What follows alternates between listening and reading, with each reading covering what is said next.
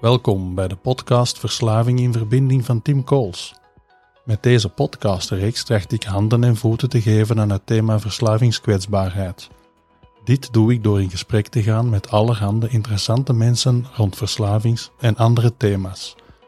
En dit met de bedoeling jou te inspireren bij het vinden van je eigen weg of bij het ondersteunen van iemand die zelf zoekende is. Neem eruit mee wat voor jou kan bijdragen aan een bewust en verbonden leven.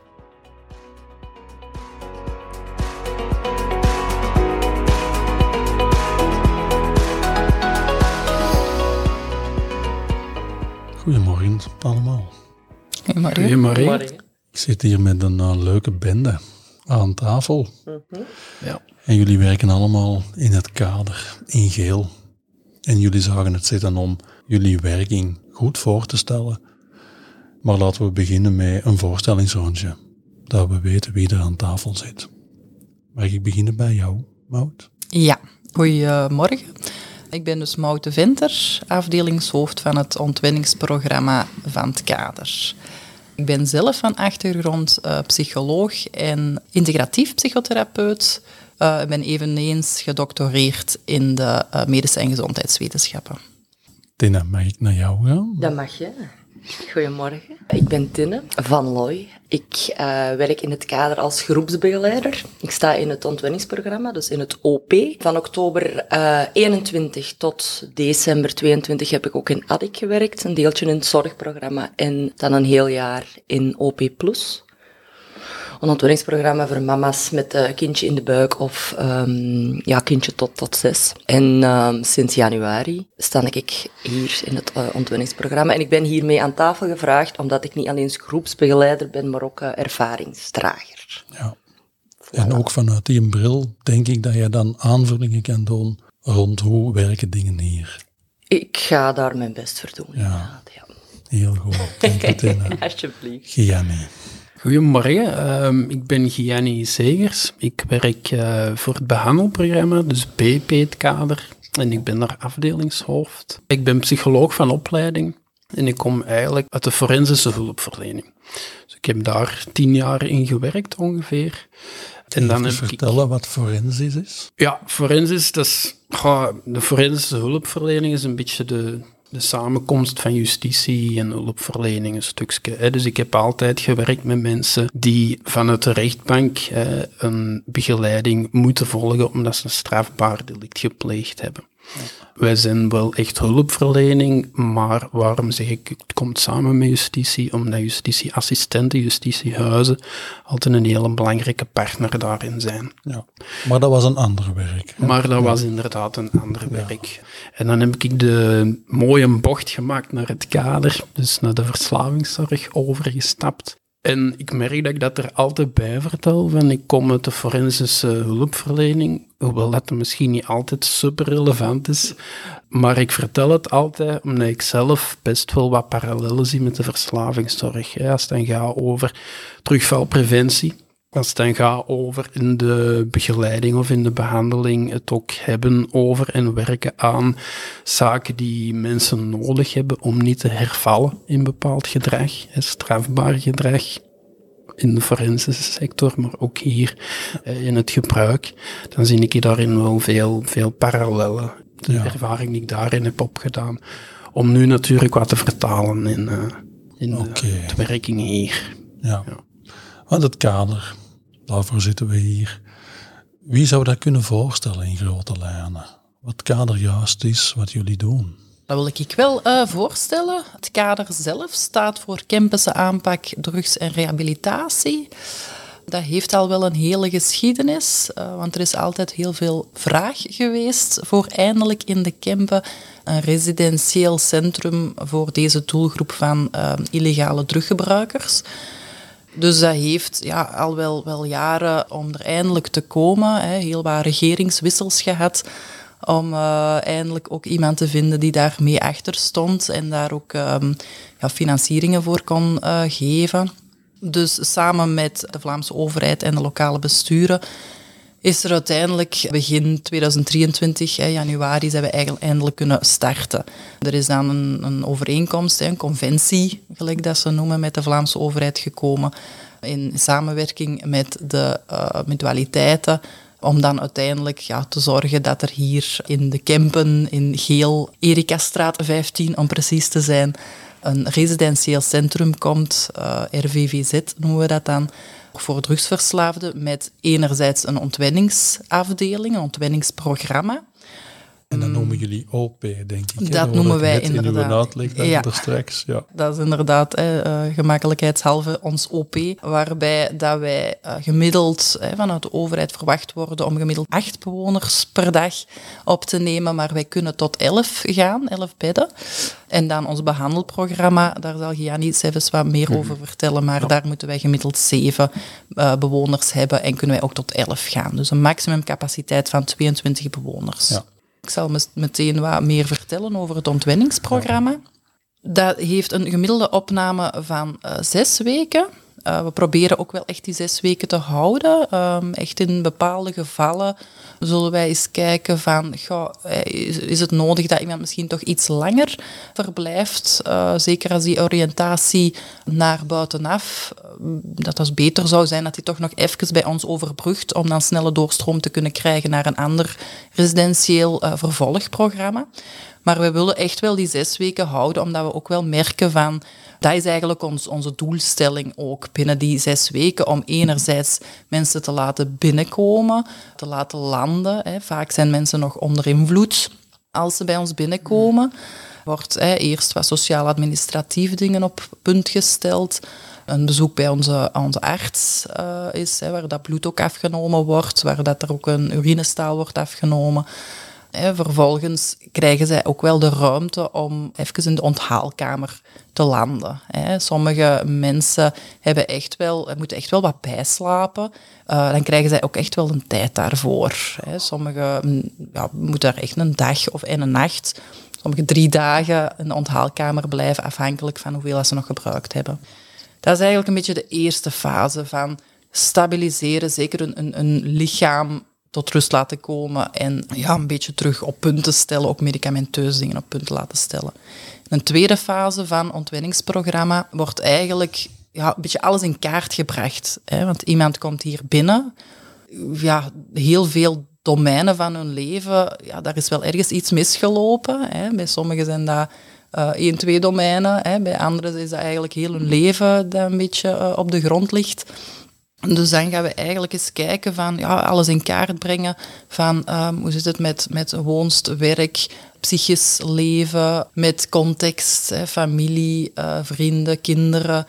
Waar zitten de probleemgebieden, maar zeker ook waar zitten de sterktes van iemand. Dat willen wij goed in kaart brengen, zodat wij ook een behandelplan kunnen opstellen naar die zes weken. Van oké, wat is hier uw doel, wetende dat dit allemaal nu gaande is in het programma zelf, en daar zal ik zelfs wat op doorgaan, wordt er ook wel heel wat van hen verwacht, dat zij hier aan werken. En waar ook het heel team wat mee achter staat, hè, naar, naar doelstellingen en, en werkpunten. En dan komt er ook wel heel wat naar boven. Hè. Zeker als ze verantwoordelijkheden moeten opnemen, dan komt ook wel heel wat naar boven van oei, daar gaat het blijkbaar heel goed of daar gaat het echt niet goed. Vallen mensen eigenlijk wat door de maand. Dus verantwoordelijkheden in een, in een leefgroep, veronderstel ik. Klopt, klopt. Het is inderdaad heel belangrijk dat alles hier in leefgroep gebeurt. Hè, vanuit het idee dat zij daardoor ook het meeste kunnen leren van elkaar. Zij gaan ook erkenning en steun vinden van mensen die weten wat ze eigenlijk doormaken. Dus daarom is dat leefgroepgebeuren ook heel belangrijk, ja, omdat dat ook vaak het meest confronterend is. Hè. Ze zien hun, eigen valkuilen, zien zij bij iemand anders. Maar kunnen zij ook meest uit leren van mensen leren aanspreken of zaken moeten kunnen verdragen hè, en daar um, ja, gedragsmatig op aangesproken te worden. Ik zeg altijd van, uh, bij ons is het heel belangrijk, wij zullen nooit iemand afwijzen op wie dat ze zijn als persoon, maar wij gaan wel aanspreken op gedrag. Dat het gedrag moet correct zijn. Dat is een heel belangrijk onderscheid hè? tussen persoon en gedrag. Klopt. En dan kan je veel, denk ik. Hè? Ja, als mensen voelen dat ze als mens er gewoon kunnen zijn zoals ze zijn, maar dat er in gedrag dingen zitten die mogen gecorrigeerd worden. Ja, klopt. Ja, vaak zien wij hier inderdaad dat dat ja, om het zo te zeggen, survivors zijn. Hè? Dus mensen die echt wel hebben moeten leren overleven, waardoor dat bepaald gedrag ja, echt ja, in de eerste plaats heel egoïstisch kan overkomen of manipulatief kan overkomen. Terwijl eigenlijk, als wij hier, en dat vind ik altijd zo prachtig om hier te zien, van, vanaf een, bepaald bepaalde fase, wanneer dat mensen uh, terug nuchterder beginnen te worden, hoe fragiel dat die ook wel zijn ja, dat, dat er eigenlijk het grote deel van, van de bewoners die dat we al, al hebben gehad, dat daar eigenlijk een heel laag zelfbeeld aan ten grondslag ligt. En dat is dan heel, heel fijn om daar zowel met de leefgroep als met ons team aan te werken. En te zien van, hey, uiteindelijk met de boodschap die naar buiten laten komen van, hey, jij bent wel echt oké en, en je hebt echt wel een heel groot hart. Die zoeken ook gewoon connectie, die zoeken echte verbinding, authentieke verbinding.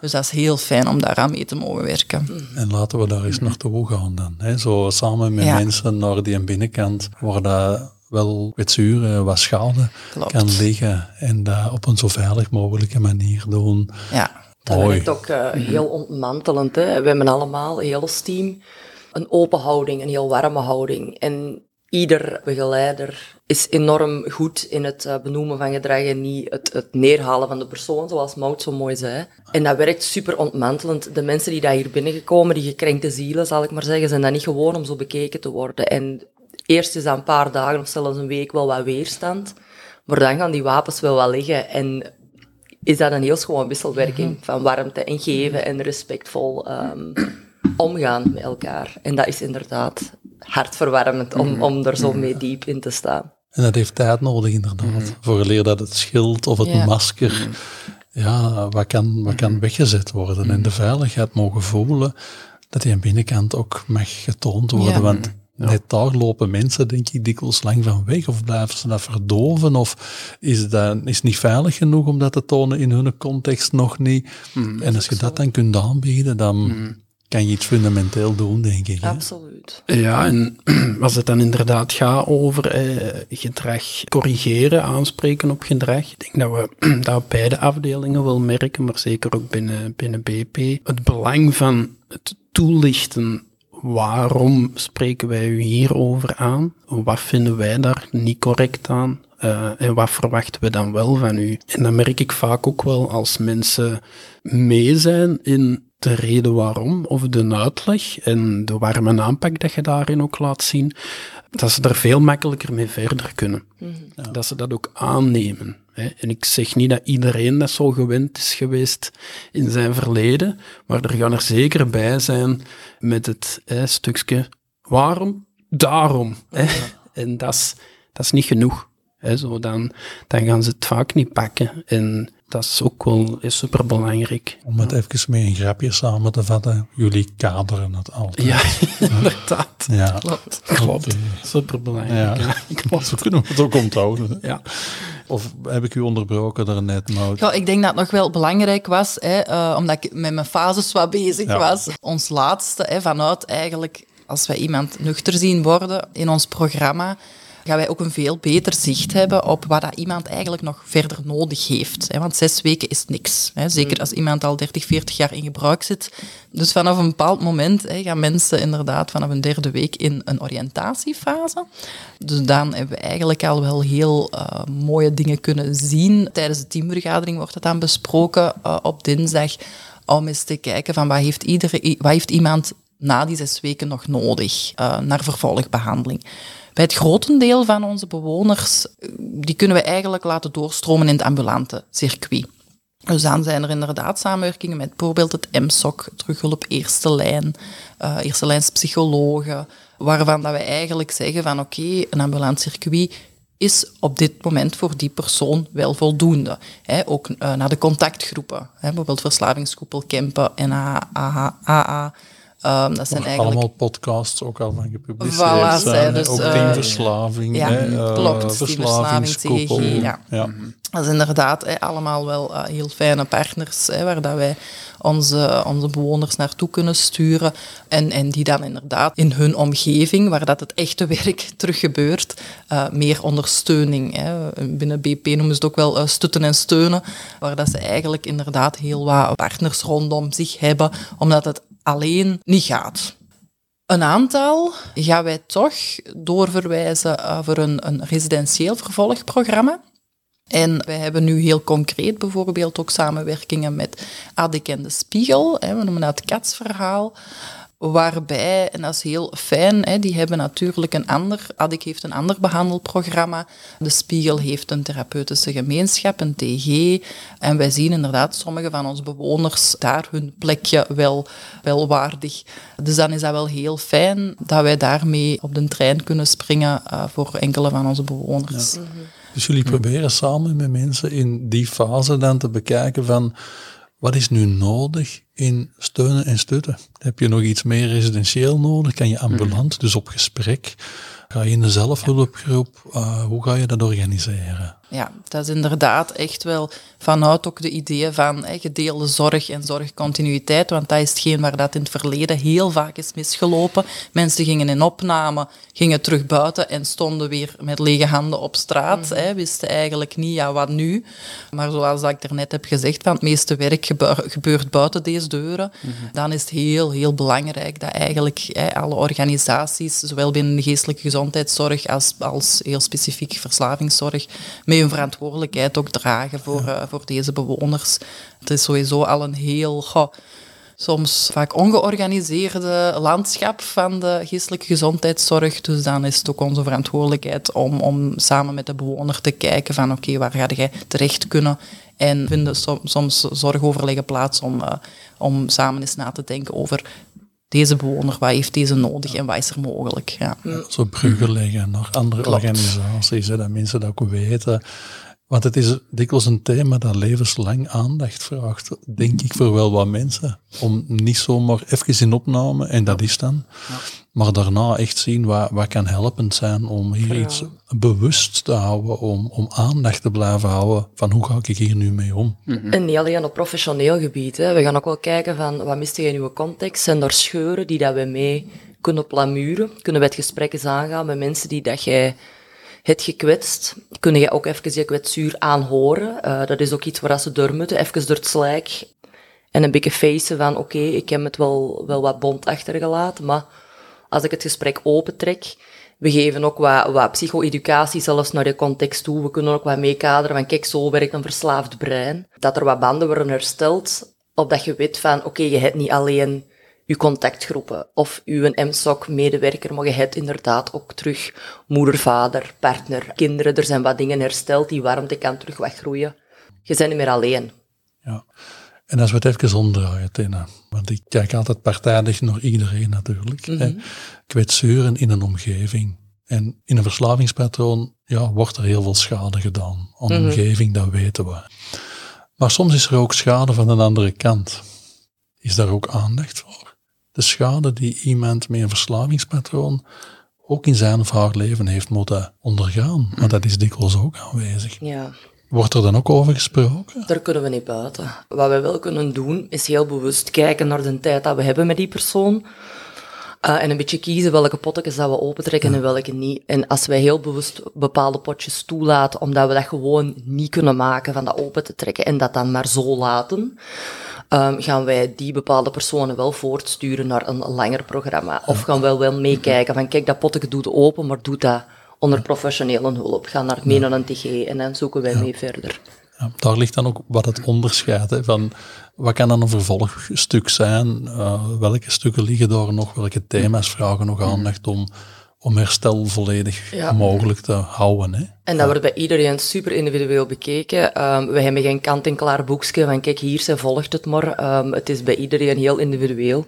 En zelfs twee heel gelijklopende situaties kunnen hier nog altijd een, een heel andere uitkomst krijgen. Ja. We bekijken dat echt ja. Heel, ja, heel individueel en dat maakt het heel knap. Ja, ook omdat wij inderdaad, hè, onze doelgroep, hè, wat ik daarnet zei, van hè, die illegale druggebruikers, en dat is ook wel heel frappant ook om te zien van dat dat ook alle lagen van de bevolking is. Dat zijn mensen die, die dakloos zijn, die al jaren of chronisch in gebruik zijn. Sommigen die nooit een identiteit hebben ontwikkeld, die al van hun 9 à 10 jaar zwaar in gebruik zijn, direct in het dealersmilieu, in het gebruikersmilieu zitten. Dus eigenlijk nooit die zelfontplooiing hebben mogen meemaken. Maar dat zijn evengoed hè, mensen die een heel stabiele job hebben en een familie hebben, maar dan ja, omwille van andere redenen toch een vlucht in, in gebruik vinden. Dat zijn vrouwen, dat zijn mannen. Um, ja, heel specifiek hè, gaan wij hier wel de plus 18-jarigen doen. Dus geen minderjarigen? In principe geen minderjarigen, nee. Het zou wel eens kunnen dat wij zeggen van de 17-jarigen die eigenlijk al soms een, een, een gebruikersgedrag of een gebruikersleven hebben van een 30, 40-jarige. Ja. Sommigen, jammer genoeg, hebben dat ook al wel. Maar dat bekijken wij altijd hè, van persoon op persoon. Maar op dit moment hebben we dat ook nog niet meegemaakt. Dat, uh, we proberen dat te vermijden. Dus echt vanaf 18 jaar gaan wij eigenlijk wel opnemen. Dus Maud, als ik het nu heel concreet mag maken. Ik ben een dertiger en ik zit actief in een cocaïneverslaving. Ik drink daar nog wel wat alcohol bij. Ik smoor soms een joint ook. En ik ben het overwegen om iets te doen. En ik hoor dit verhaal nu van jullie. Maar ik heb het verhaal van Adi ook al gehoord. Ik hoor de spiegel. En ik ben aan het afwegen zo. Hoe, hoe kan ik mij aanmelden bij jullie?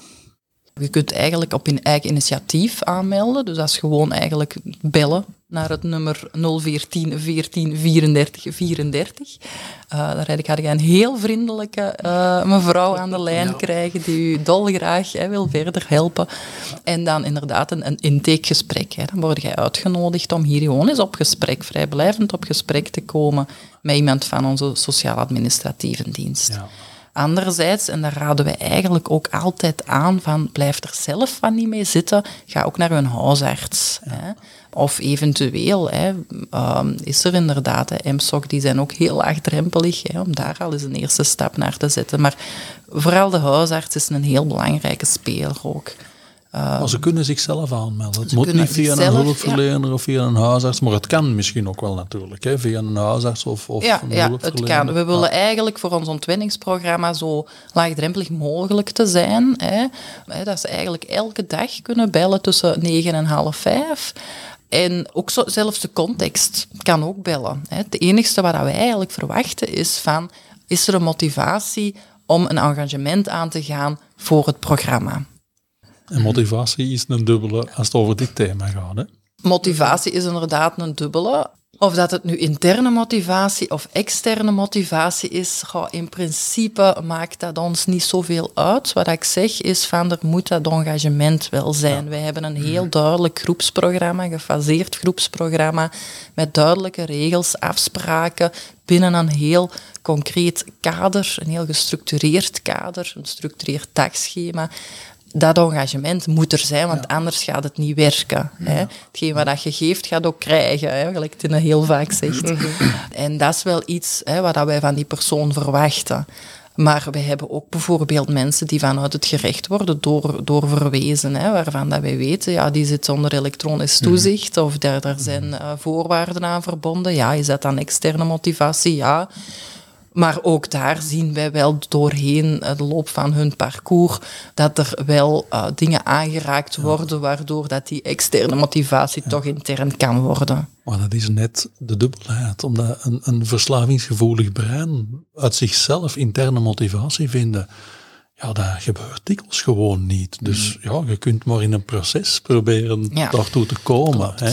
Ik denk dat dat belangrijk is, dat we dat altijd goed voor ogen houden, dat motivatie een proces is. Dus mensen moeten hier niet, niet starten inderdaad met, met het idee van ik zie het volledig zitten en ik heb helemaal geen schrik om hier aan te beginnen en ik heb helemaal geen bedenkingen. Dat zal wat veel gevraagd zijn. Mensen moeten daarin ook de kans krijgen om te groeien. En hoe zou je zelf soms zijn? Hè? Als je, zeker als je nog niet zo bekend bent met opnames. Ja, hebben je daar ook wel wat schrik van soms? Of weerstand naar of dergelijke? Uh, voelt u daar nog niet veilig bij? En dat zijn dingen om allemaal uh, mee op te nemen. En dat is een hele belangrijke, vind ik, om hier ook uit te spreken. Ook als hulpverleners of mensen in het mhm. onderwijs Mhm. luisteren, of huisartsen, omdat we heel snel ervan uitgaan dat een opname dan de weg is en we zeggen dat gewoon tegen Mhm. mensen, terwijl dat we ons ook eens moeten voorstellen, hoe zou het zijn als iemand tegen ons zegt, Mhm, om zo eens zes weken in een centrum dat we niet kennen, Klopt. te gaan zitten om onze binnenkant van naar buiten te krijgen. Ja, ja. Dat is niet evident. En, en dus daarover heel realistisch en, Mhm. en, en menselijk warm spreken, dat, dat, dat je er moet kunnen over denken dat dat niet evident is. En dat dat ook niet het enigste is dat dan helpend moet zijn, dat dat maar één van de mogelijkheden is. En dat is ook motivatie creëren, dat mensen daar regie mogen absoluut. over krijgen. Ja, dat ze een keuze hebben. Of, ja, klopt. klopt. Of Ja. moest met justitie zijn, dan is dat ook een ander Dan is dat nog iets Ja. anders. Ja. Ik denk dat dat ook een hele belangrijke is, dat wij als ehm, team overheen heel het centrum wel eh, beogen, ongeacht of dat iemand hier geschorst wordt of tegen advies vertrekt of met advies. Wij willen eigenlijk altijd dat iemand hier naar buiten gaat zonder veel vroeging. Wij willen eigenlijk, als wij kunnen bereiken dat iemand hier naar buiten gaat met een beetje een, een, een, ja, een goed gevoel van hulpverlening, een warm gevoel van hulpverlening, dan hebben we al veel bereikt. Want wij zien heel vaak, of dat dat hebben we ook al veel, veel mogen meemaken, van dat mensen hier inderdaad wel vertrekken tegen advies, maar dat zij, als ze hervallen, heel snel terugbellen.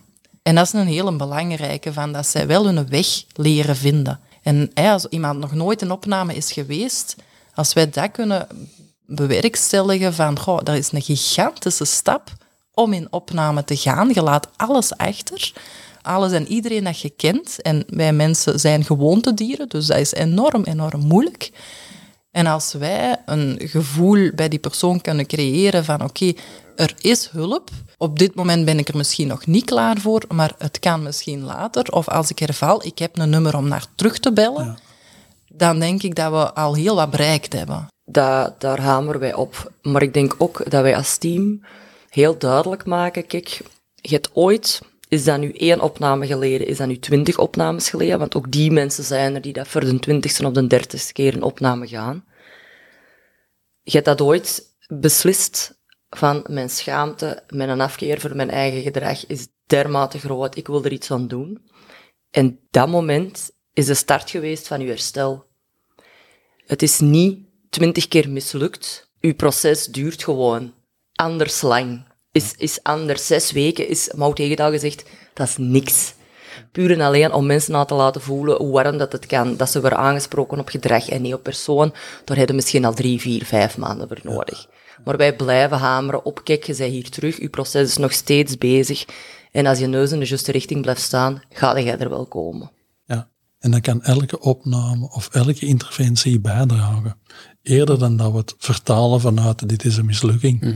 Nee, nee, ja. Elke keer opnieuw proberen recht te staan en opnieuw de stap te zetten. En als we de neus dus in die richting kunnen houden, dan gaat het wat over mindset creëren, denk Dat is ik. ook zo. En elke keer wat andere dingen meepikken. Hè. Je moet, je- personen staan, staan voor andere dingen open. Elke keer dat ze misschien terug in opnamen. Of je pikt dingen op waar dat je klaar voor bent. En ook al duurt dat 40 opnames, op het einde van de rit heb je meegepakt wat dat je nodig hebt om, om je middel te laten liggen.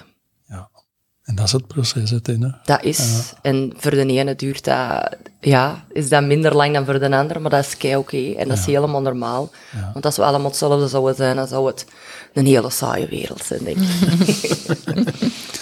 Maar ik wil nog even naar de OP, want daar zijn we nog over bezig. Hè. Ik was die man hè, met cocaïne, wiet, alcohol. Stel dat het enkel alcohol is. Hoe zit het dan? Nee, dat is, dat is inderdaad wel ehm, een duidelijke afbakening. Dat als dat zuiver alcohol is, dan gaan wij vaak ook doorverwijzen naar bijvoorbeeld een archipel eh, in, in Zoersel. Er staat trouwens ons- ook een podcast van online. Oh, Ja, voilà, ja, ja, ideale link. Ja. Nee, bij ons is het inderdaad die illegale druggebruikers, ehm, of illegaal druggebruik, dat, dat op de voorgrond staat. Nu, we zien natuurlijk ehm, heel vaak die, die combi, hè. druggebruik met, met alcohol. Als wij merken van, goh, op dit moment is vooral het alcoholgebruik dat op de voorgrond staat. Soms krijgen wij aanmeldingen binnen van mensen die zeggen, ja, maar ik ben eigenlijk al wel een half jaar of, of een jaar clean qua, qua druggebruik, maar hè, dat alcoholprobleem is nog wel aan de orde. Dan gaan wij ook wel kijken van enerzijds inderdaad is er in het verleden druggebruik geweest, maar anderzijds, hoe is dat, dat druggebruik, hoe is dat toch ook in zijn leven gekomen? Hè? Stelt deze persoon echt ook wel gebruikersgedrag? Hè? Heeft hij echt in het milieu gezeten? En zou die inderdaad baat hebben ook aan uh, terug in een groepsleven te komen uh, met andere druggebruikers? Want zo'n leefgroep in de OP, wat zijn zo ongeveer de afspraken. Zo. Want ik wil me dat dan proberen voorstellen. Stel dat ik hier binnenkom, ja, waar kan ik me aan verwachten? Er zijn eigenlijk drie grote regels hè, waar dat wij uh, wel achter staan. Dat is enerzijds geen agressie in huis, evident ook geen gebruik in huis, maar ook het programma niet boycotten. Dat is natuurlijk een ruim begrip, maar dat kan bijvoorbeeld ook zijn negatieve contracten met andere bewoners. Hè. Uh, bijvoorbeeld sigaretten liggen uitdelen horen zien zwijgen. Hè. Een beetje bakmentaliteit dat er soms wat in zit. Uh, heel manipulatief gedrag uh, stellen. De teamleden, um, de staf eigenlijk tegen elkaar opzetten van goh, die heeft dat gisteren zo gezegd en nu zegde jij dat zo en dat klopt toch niet. Of, dus eigenlijk hun focus buiten zichzelf verleggen. En zo terug in het vermijdingsgedrag zitten. Het is veel gemakkelijker om je focus buiten, buiten jezelf te leggen. Uh, dus dat, als, dat, als we zien dat dat blijft gebeuren, dan kan het zijn dat wij ook wel met een gele kaart uh, gaan komen. Een gele kaart is inderdaad een waarschuwing, een uitnodiging om zich op uw eigen gedrag te gaan focussen en daar verandering in te brengen. Voor de rest zijn er natuurlijk wel heel wat afspraken vanuit het programma bijvoorbeeld rond verantwoordelijkheden nemen. En we hebben ook een, iemand die een tabakverantwoordelijke is, een keukenverantwoordelijke, een huishoudverantwoordelijke, een hoofdverantwoordelijke. Dus als zij enerzijds leren van uh, zitten daar misschien ook wel wat mijn krachten? Hoe is het om mensen aan te spreken op een respectvolle manier? Maar anderzijds komen zij, komt ieder van hen eerst ook in een rol van degene die moet luisteren, die moet volgen. Hoe is dat? Als iemand dan hè, van uw bewoners vraagt, de hoofdverantwoordelijke, die bijvoorbeeld vraagt van, goh, hè, die, die uh, toiletten zijn nog niet goed gekuist, wilde jij dat opnieuw doen? Voor sommigen die al jaar en dag alleen op straat leven, is dat heel mm. moeilijk om aan te pakken. Dus dat is zo, en, en daarop botsen en daarmee aan de slag gaan. Um, dat zijn heel mooie leerprocessen. En de frustratie leren binnenpakken Klopt. en daar iets, iets anders mee gaan doen. Hè? Zo van die emoties Klopt. leren voelen ja. en daar iets anders leren mee doen. Ja, ja, ja dat is inderdaad een, hele belangrijke. In een setting die dan veilig is. Hè? Ja, eigenlijk is alles alles bespreekbaar. We hebben drie keer per week een open groep. Wat wil zeggen dat iedereen altijd op die momenten met groepspuntjes kan komen of met persoonlijke puntjes. Eigenlijk willen wij alleen maar meer en meer aanmoedigen van spreekt de dingen uit. Spreekt elkaar aan. Leren spreken. We hebben hier ook een bankje. het befaamde bankje. Ik net, net te vragen, want ik hoorde de TG-principes hier komen. En dan, ja. Inderdaad, hè, ons, uh, ons bankje, dat is eigenlijk wel een afgesloten ruimte. Een, een stille ruimte, waar een heel gezellig, uh, ja, letterlijk een bankje staat. Prikkelvrije ruimte ook. En dat is eigenlijk om, om mensen aan te moedigen van, goh, als je het wat moeilijk hebt, en ofwel is dat met iets waar je zelf mee zit, een slechte telefoon gedaan, of zorgen maken om het een of het ander, of letterlijk gefrustreerd op een of andere bewoner, dan mogen de begeleiding altijd aanspreken om een bankje te doen. Om eigenlijk in het hier en nu aan de slag te gaan met wat er leeft.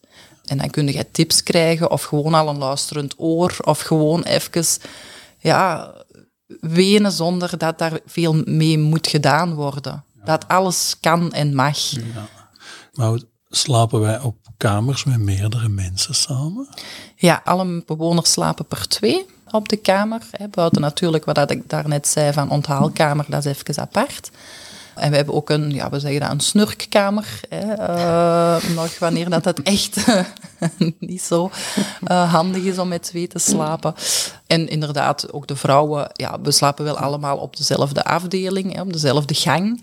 Vrouwen en mannen natuurlijk ook op aparte kamers. Maar de leefgroep is gemengd. Leefgroep is gemengd, klopt. Ja. En dan nog één vraag en dan gaan we naar het BP. Is er een regioafbakening? Binnen ons ontwenningsprogramma wel. Dus wij, wij focussen ons vooral op de Kempen. Echt de, de, de 29 gemeentes van de Kempen. Dat is onze regio. Nu, het kan natuurlijk zijn dat wij mensen van buitenaf, vanuit onze samenwerking met andere centra, hè, dat we wel eens iemand uh, opnemen van buitenaf.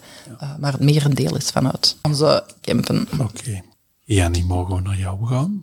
In de voorstelling van BP. Absoluut, zeker. Dus twee grote onderdelen. OP hebben we nu gehad, en nu het behandelprogramma BP. Ik ga vooral proberen wat de, de verschillen wat te benoemen met OP, omdat natuurlijk Mout en Tinnen al veel hebben verteld. Zaken die, die bij ons eigenlijk terugkomen. zoals de, de verantwoordelijkheden die er zijn, het aanspreken op gedrag. Ook wij hebben een bankje en dergelijke zaken. dus dat hoeft niet herhaald te worden. Dus het gaat een beetje zoeken zijn. Maar ik denk wat beginnen bij het begin. Hè? Als je spreekt over, ik ben die cocaïnegebruiker van 30 jaar en ik zoek een opname, wat moet ik doen? Daar is al een belangrijk verschil tussen de twee afdelingen. Want het is zo dat wij als eh, BP wel werken met een professionele verwijzer. Dus de persoon, de gebruiker zelf, of context ervan kan niet zelf rechtstreeks aanmelden. En dat heeft zeker een groot deel te maken met wat Mout ook al zei, die zorgcontinuïteit, die gedeelde zorg, willen wij eigenlijk ook heel hard van in het begin al mee installeren van in het begin daar inderdaad die gedeelde zorg echt mee opnemen. Mensen komen hier natuurlijk ook na langere tijd. Hè. Dat programma uh, duurt langer dan open. Ja, dat klopt. Hè. Dus dat is ook een belangrijk verschil. Mensen kunnen tot een jaar in opname komen binnen PP. Dus dat betekent vaak ook hè, dat er heel wat indicaties zijn dat dat nodig is dat die zes weken waar we over spraken, dat we eigenlijk op voorhand al hebben beslist. Hè, en, en ook de, de komende bewoner heeft beslist voor zichzelf. Dat is voor mij niet genoeg. Dus dat betekent dat er ook heel wat andere dingen uh, op de agenda gaan staan, hè, op het traject uh, moeten komen. En daarin zijn vaak ook al partners wel wat betrokken. Ik denk dan maar aan een maatwerkbedrijf of een ambulante hulpverlening die al wel wat bezig was met aanvragen rond beschut wonen of begeleid wonen of dergelijke. En daarin vragen wij natuurlijk van in het begin heel hard uh, de betrokkenheid van de verwijzer van enerzijds wat kunnen jullie nog verder opnemen? En anderzijds ook het stuk van wat kunnen jullie aan ons overdragen, zodat het hier ook deftig kan overgenomen worden, uh, dat we niet opnieuw zo moeten beginnen. Maar ik hoor dat de groep van mensen dat jullie in BP opnemen, mhm. precies een heel andere groep is dan in OP. Ja, een stuk zeker wel. Hè. Het gelijkende, hè, dat gaat over, bij ons zijn het ook volwassen mannen of vrouwen, die worstelen inderdaad met illegaal gebruik. Dat is het gelijkaardige stuk ook. Hè. Dus medicatie en of alcohol puur aan zich is ook niet voor, uh, voor bij ons in opname te komen. Maar inderdaad, wij hebben de, de opdracht gekregen omdat er overheden de provincies al verschillende langdurige opnamecentra zijn binnen de verslavingszorg. We spreken over ADIC en de Spiegel enzovoort. Dus wij binnen het BP van het kader richten ons inderdaad op een specifiekere doelgroep. Dus wij hebben eigenlijk ook de opdracht gekregen om ons te richten op mensen die echt nood hebben aan een non-verbalere aanpak. Dus een programma dat niet, zoals uh, denk ik vaak wel het overgewicht gegeven wordt aan cognitieve en verbale therapieën. Dat is bij ons niet het geval. We zijn er nog heel hard aan het werken, hè? dus dat is een groeiproces. Maar wij hebben inderdaad die opdracht gekregen van jullie nemen mensen op die, die andere noden hebben in de begeleiding. En dan zouden we een beetje gaan zoeken hè, van, ja, dat is redelijk breed, een non-verbale aanpak. Wie valt er allemaal onder? Hè? Dat is ook geen diagnose of dergelijke rond te stellen. Dus we een beetje gaan zoeken en voor ons kwam het er wat op neer van goh, het gaat over mensen die op een andere manier leren. Dus onze doelgroep noemen wij op deze moment anderslerend. Dus het gaat over anderslerende mensen. En daar is het voor ons een beetje mee samengevat. Nu, wat betekent dat? Ik ga dat kort wat schetsen. Er zijn eigenlijk drie pijlers voor ons waar dat we naar gaan kijken. Een eerste pijler, en dat is ook wel de, degene dat dat meeste doorweegt, zal ik zeggen, in de balans. Dat is een cognitief stuk. is er inderdaad sprake van cognitieve uitdagingen waar mensen mee te maken hebben. Dat kan dan inderdaad gaan over, uh, mensen denken al snel aan een IQ, zo valt iemand binnen een zwakbegaafdheid of lichtverstandelijke beperking. Dat is dan één ding, maar het is niet enkel dat dus het is wel wat breder dan dat stuk. Uh, en dan komen we ook bij die twee andere pijlers die mee in een balans wel liggen. Want een tweede pijler, dat is eigenlijk de emotionele ontwikkeling waar iemand in zit. dus kort gezegd, functioneert iemand ook emotioneel naar gelang zijn een objectieve leeftijd? Of zien we daar toch vaak gedrag terugkomen dat we dat we niet zouden verwachten op basis van objectieve leeftijd. Hè. Zo, iemand van 30 jaar komt terug naar uw profiel, hè, zo 30 jaar cocaïne gebruiken en dergelijke, waarvan we zien van, goh, heeft die mensen een tegenslag te verwerken, krijgt hij minder goed nieuws, uh, wordt hij aangesproken op gedrag en die vervalt heel vaak in bokken en stampen en dergelijke dingen. Dat gaat daar ook over, dat emotioneel stuk qua. En een derde pijler dat we dan eigenlijk wat mee in een balans nemen, dat gaat ook over adaptieve vaardigheden. Wat een beetje samen te vatten is alle vaardigheden die, die wat nodig zijn om zelfstandig in de maatschappij wat mee te draaien. Ik geef er het voorbeeld van zelfstandig wonen is een haalbare kaart, de reguliere arbeidsmarkt, maar ook kleinere dingen zoals kun je administratie zelf op orde krijgen, als je het openbaar vervoer dient te gebruiken, omdat je naar een sollicitatie moet gaan, kun je dat inplannen. Weten, als je op een sollicitatiegesprek gaat, hoe dat je je een beetje moet presenteren. Hè? Je doet daar niet je slechte jogging aan van de zondagavond, maar je doet iets anders aan. Hè? Je pakt dat een beetje anders aan. Dat zijn een aantal van die kleine voorbeeldjes. Ja.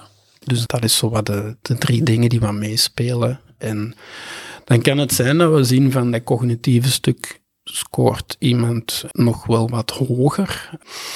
Maar waar we toch merken, die twee andere pijlers lopen moeilijker. Of ook het stuk van goh, bepaalde mensen met ASS, die ook een, een, aangeven van mijn prikkelverwerking verloopt heel moeilijk. Dus daar zit cognitief ook een uitdaging. Ook dat kan onder dat anders lerende stuk vallen. Ja. Dat is ook in een leefgroep, veronderstel ik. Ja, dat dezelfde principes, denk ik dan ook, maar met andere methodieken, andere werkvormen.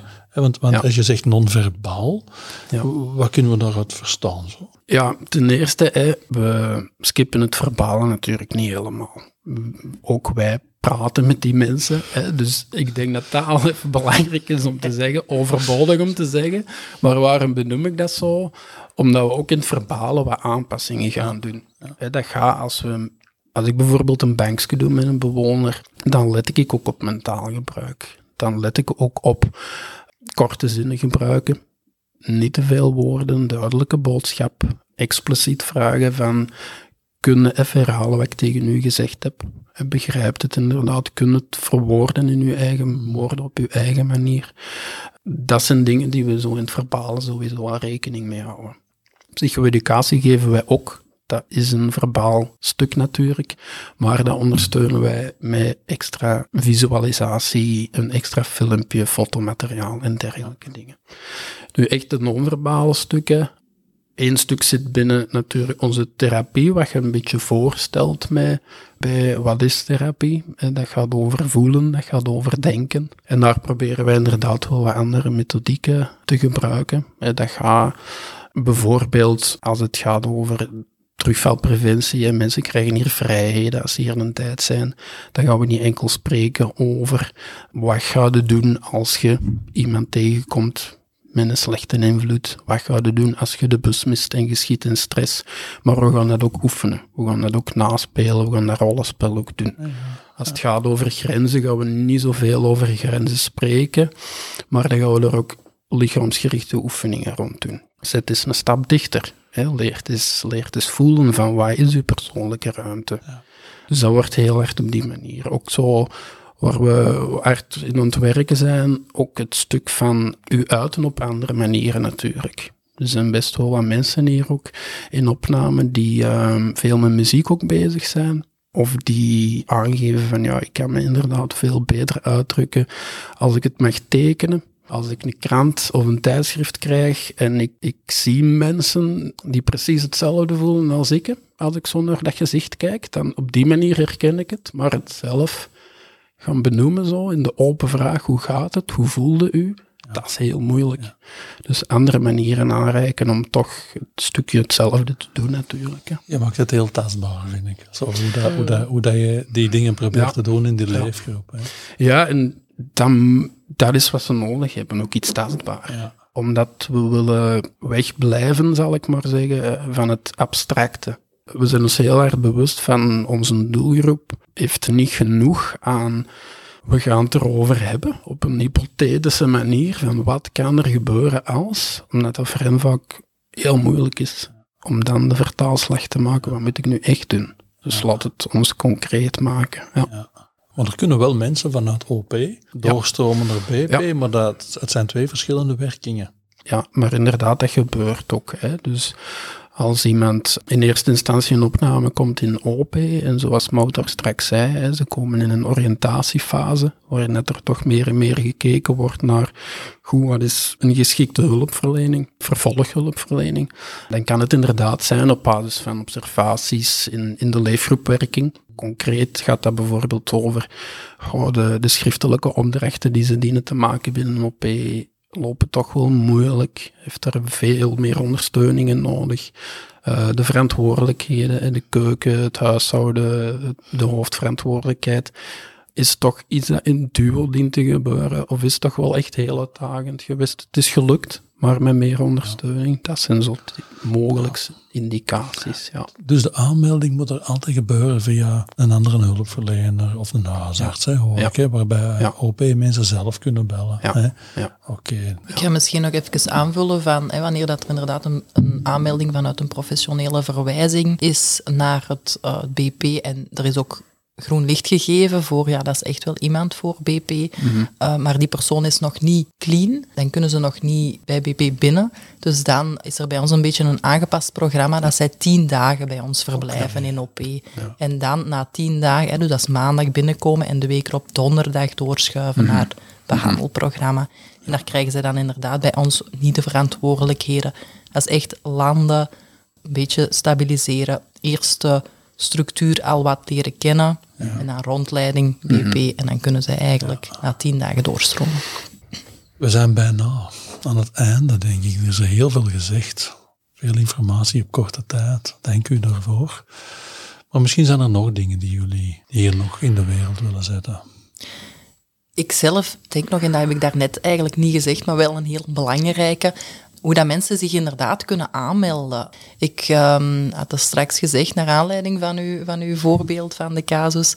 Mensen kunnen hier inderdaad op eigen initiatief of via verwijzing hè, bellen. En dan krijgen zij een, een intakegesprek ingepland.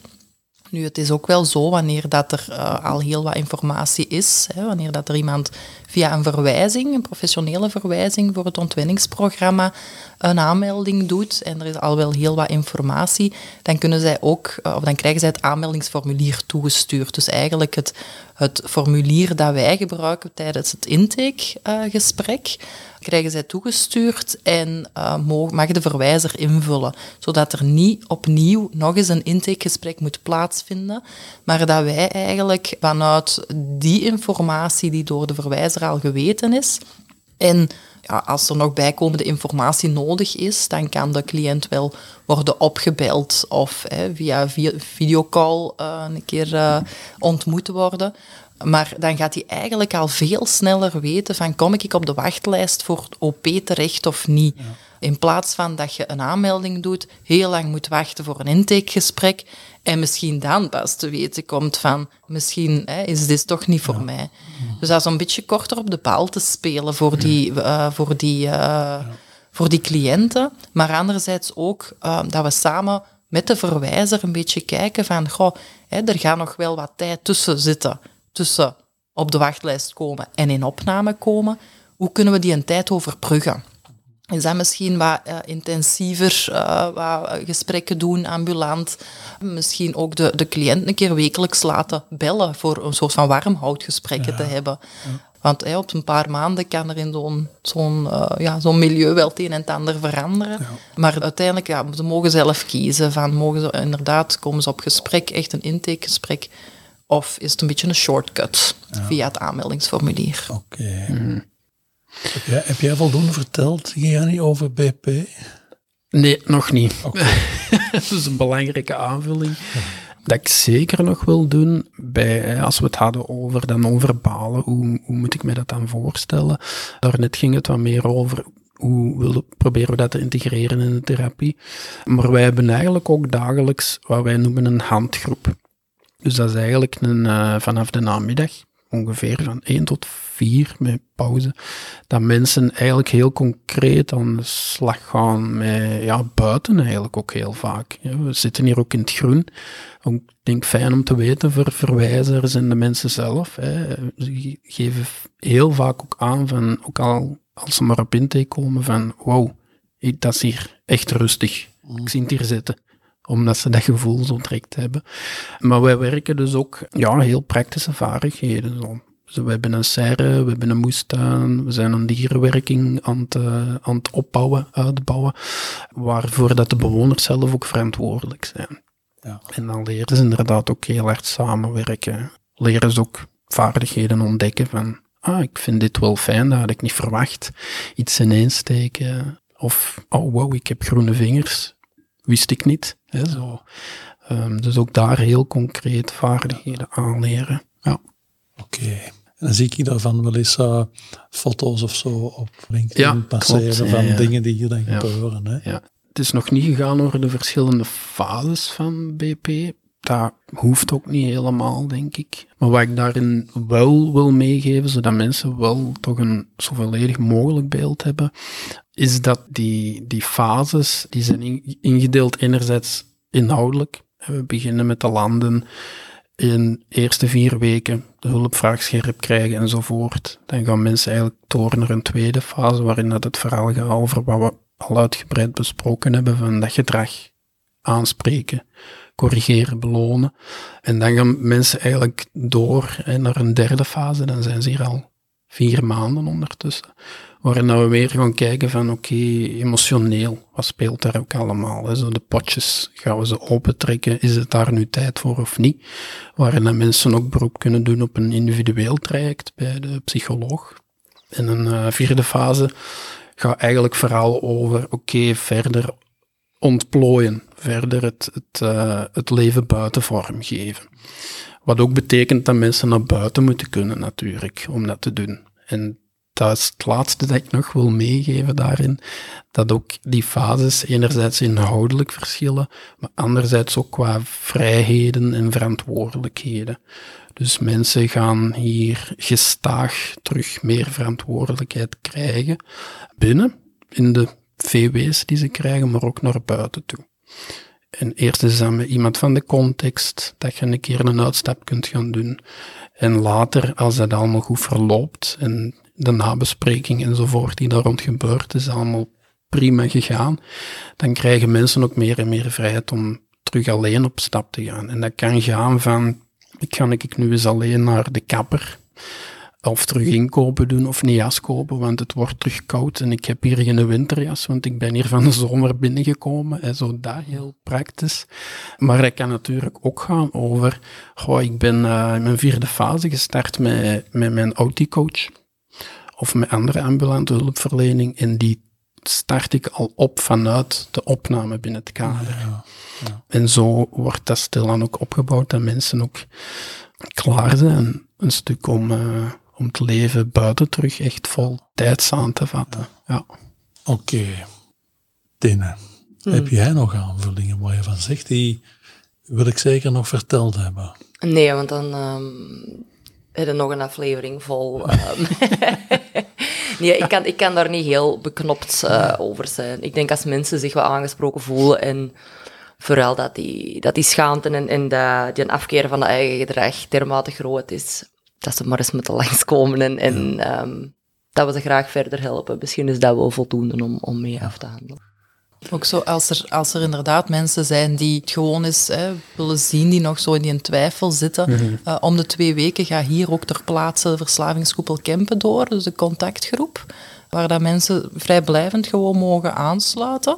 Uh, en dan hebben ze het hier al wel misschien eens gezien. Anderzijds op uh, 21 maart gaat onze eerste uh, open deurdag ook door. dat is op een donderdag en daar zal nog wel wat reclame voor gemaakt worden. Maar dat is ook een hele mooie gelegenheid voor iedereen eigenlijk om eens ja, hier te laten zien van wat het kader inhoudt. Ja, dan denk ik dat we hierbij kunnen afronden. En dan hoop ik dat we mensen wat hebben kunnen inspireren om het kader te mogen leren kennen. En ook nog eens, als je meer wilt en je wilt het eens zien, dan kom je naar de, de groep van de verslavingskoepel. Dat is op maandagavond, denk ik. Maandagavond, ja, klopt. Om de 14 dagen. Ja. Alle informatie ook te vinden op de website. Ja. En ook van de verslavingskoepel.be. Kan open ook naar de open deurdag komen om het echt eens van binnenuit te kunnen bekijken en eventuele vragen te stellen. Ja. Ik wil jullie heel erg danken. Graag, graag gedaan. Jij ook, graag gedaan. ja, heel bedankt.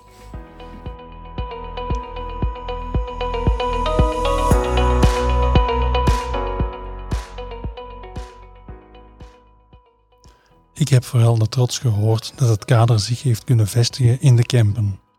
Een gepassioneerd, warm en deskundig team geeft elke dag het beste van zichzelf om mensen te helpen bij hun weg richting herstel.